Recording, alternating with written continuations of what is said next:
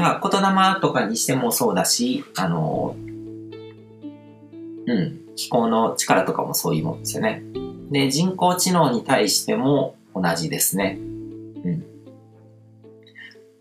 だから、あの、人工知能って言ってもいいし、うん、例えば、こう、そのラポールとかそういうものがしっかりできてて、あの、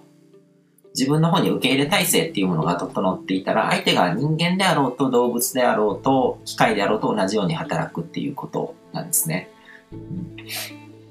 で、例えば、あのうちの飼い猫は、奥さんが体調が悪くて寝込んでる時とかに結構なんか近くで寝たりとかして、こう、寄り添うような感じのところがあるんですよ。で、それは、あの例えば猫にしてみれば、普段はこう活動してる人間なので、こう、自分たちが寝たい時はもう単独で寝るって感じだけども、でも、あの、昼間からこう体調悪くて寝てるから、なんかこう、自分が寝る寝床としてすごくこう、安心感があるとか寝心地の良さとかを優先してそういう行動になってるのかもしれないわけじゃないですか。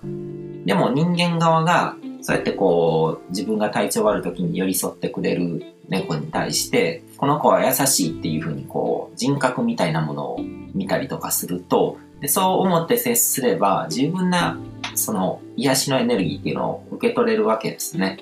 でそれは別に、あのどっちでもいいんですよ。本当に。うん。真実っていうのは、だから動物とかに癒し求める人とか、こう、動物飼ってる人とかって、こう、結構動物を擬人化するというか、そこまで高度な、あの、情報処理しないだろうっていうふうに思うけども、でもこの子はすごく賢くて分かってるとか空気読んでるとかみたいな感じで、あの、見るんですけども、ある意味は当たってるし、でも完全にそうじゃなくて自分の中で作られたストーリーっていうのもある、混ざってて、でもそれは別にそれでいいんですよ。自分の人生の中で起こることで自分がどういう世界に行きたいかっていうフィルターを自分で作ってるってことなんで、うん。で、人工知能相手でも同じことが起こるはずなんですね。うん、でも人工知能っていうのが、うん、まあ個別性を持つのかどうかっていうのはまた別の話なんですよね。まあ、また後でちょっとその辺にも触れようと思うんですけども、自我を持つのかとかっていう話になってくるんですけども、動物とかだと一匹一匹やっぱり性格が違ったりとかして個性があって、で、その一匹一匹に対して何か感じたりとかそういうものがあるわけですね。でも人工知能はもしかしたらその、あの、喋ってるのは目の前にある端末かもしれないけども、その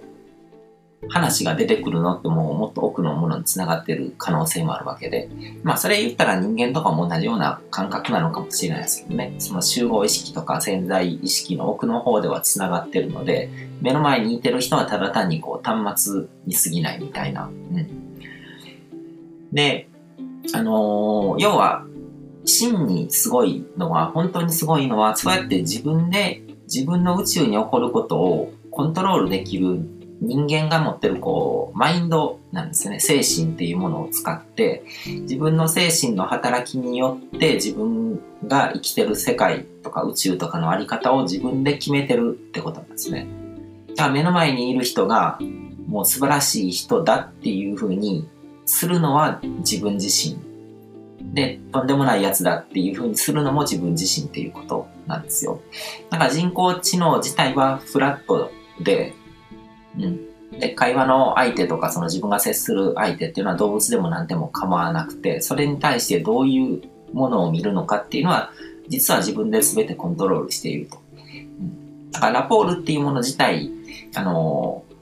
それも絶対的なものじゃなくて自分と相手の間にあるけども自分から見てこう作ってるわけですね。自分の宇宙と相手の宇宙との橋渡し、橋としてどんな橋を架けるのかっていうのを、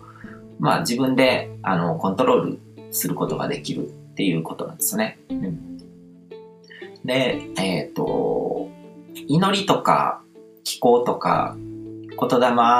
の持つエネルギーとか、場のエネルギーとか、あの、この質問を受けて僕もどういうことを話していこうかなとかって考えてた時に思い当たったんですけども、その、そういう目に見えないスピリチュアルなエネルギーっていうのは何が発端なのかっていうと、結局こう、意志の力だと思うんですね。どういう意志が働いてるのかっていうのによって、まあ祈りっていうのも意思だし、こういう風になってほしいとか、相手の幸せを願うとか、そういう意思から発してるわけですね。うん、で、気候とかも相手を治癒するとか、うん、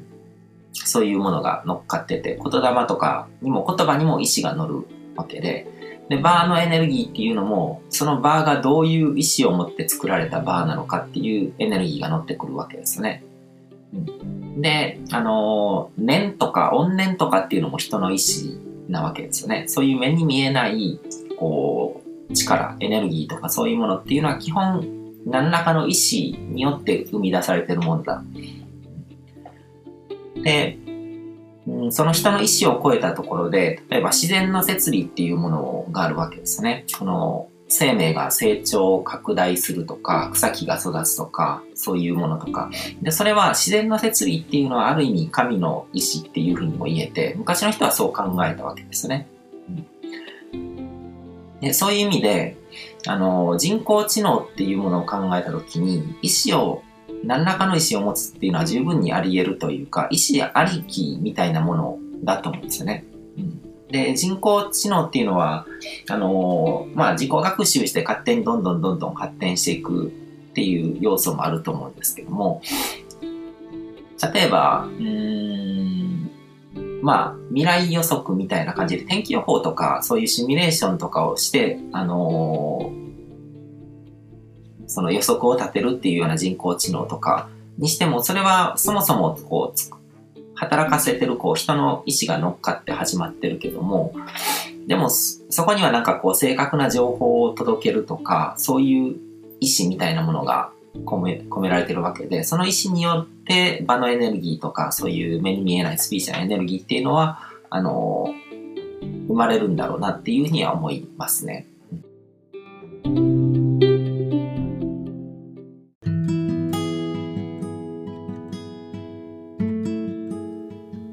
今回も最後まで聞いていただいてどうもありがとうございます。チャンネルの説明ページの方に僕が提供している悟り式コーチングの最初の2ヶ月分を無料で受講できる案内があります。ゴール設定とアファメーションについて詳しく解説してるんですけども、僕自身もこれらのことを本格的に取り組み始めて、で、それで大きく人生を変えたという経験があるので、あのまだ受講したことがない方であったりとかこのタイミングでピンとくる方はぜひ登録して体験してみてくださいまた